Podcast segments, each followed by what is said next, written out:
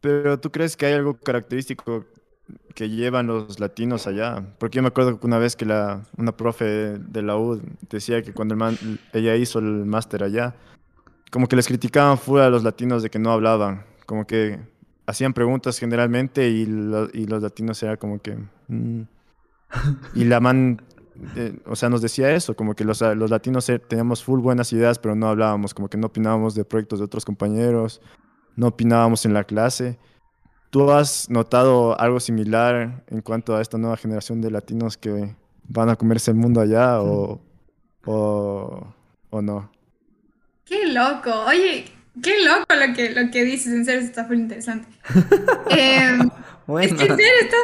Sí, date. La experiencia que he tenido acá es súper diferente, o sea, súper... Acá yo les veo a los latinos como que súper involucrados, o sea, involucrados en la escuela, involucrados en el estudio, o sea, en el taller, involucrados no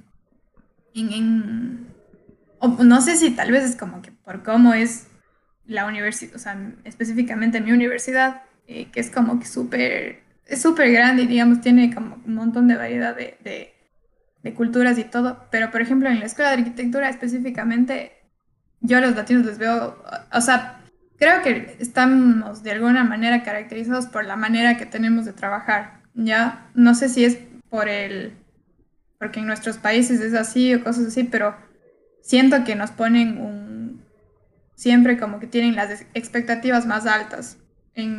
O estamos acostumbrados a que la otra persona es el jefe, el profesor, o sea, tenga una expectativa súper alta de tu trabajo, y cuando vienes de acá eso es súper positivo porque es como te exiges mucho más y de ley eso creo que es un plus, y de ahí la otra parte que es también un plus es que como latinos, hasta el latino menos carismático, siento que es mucho más carismático acá que alguien de otra cultura.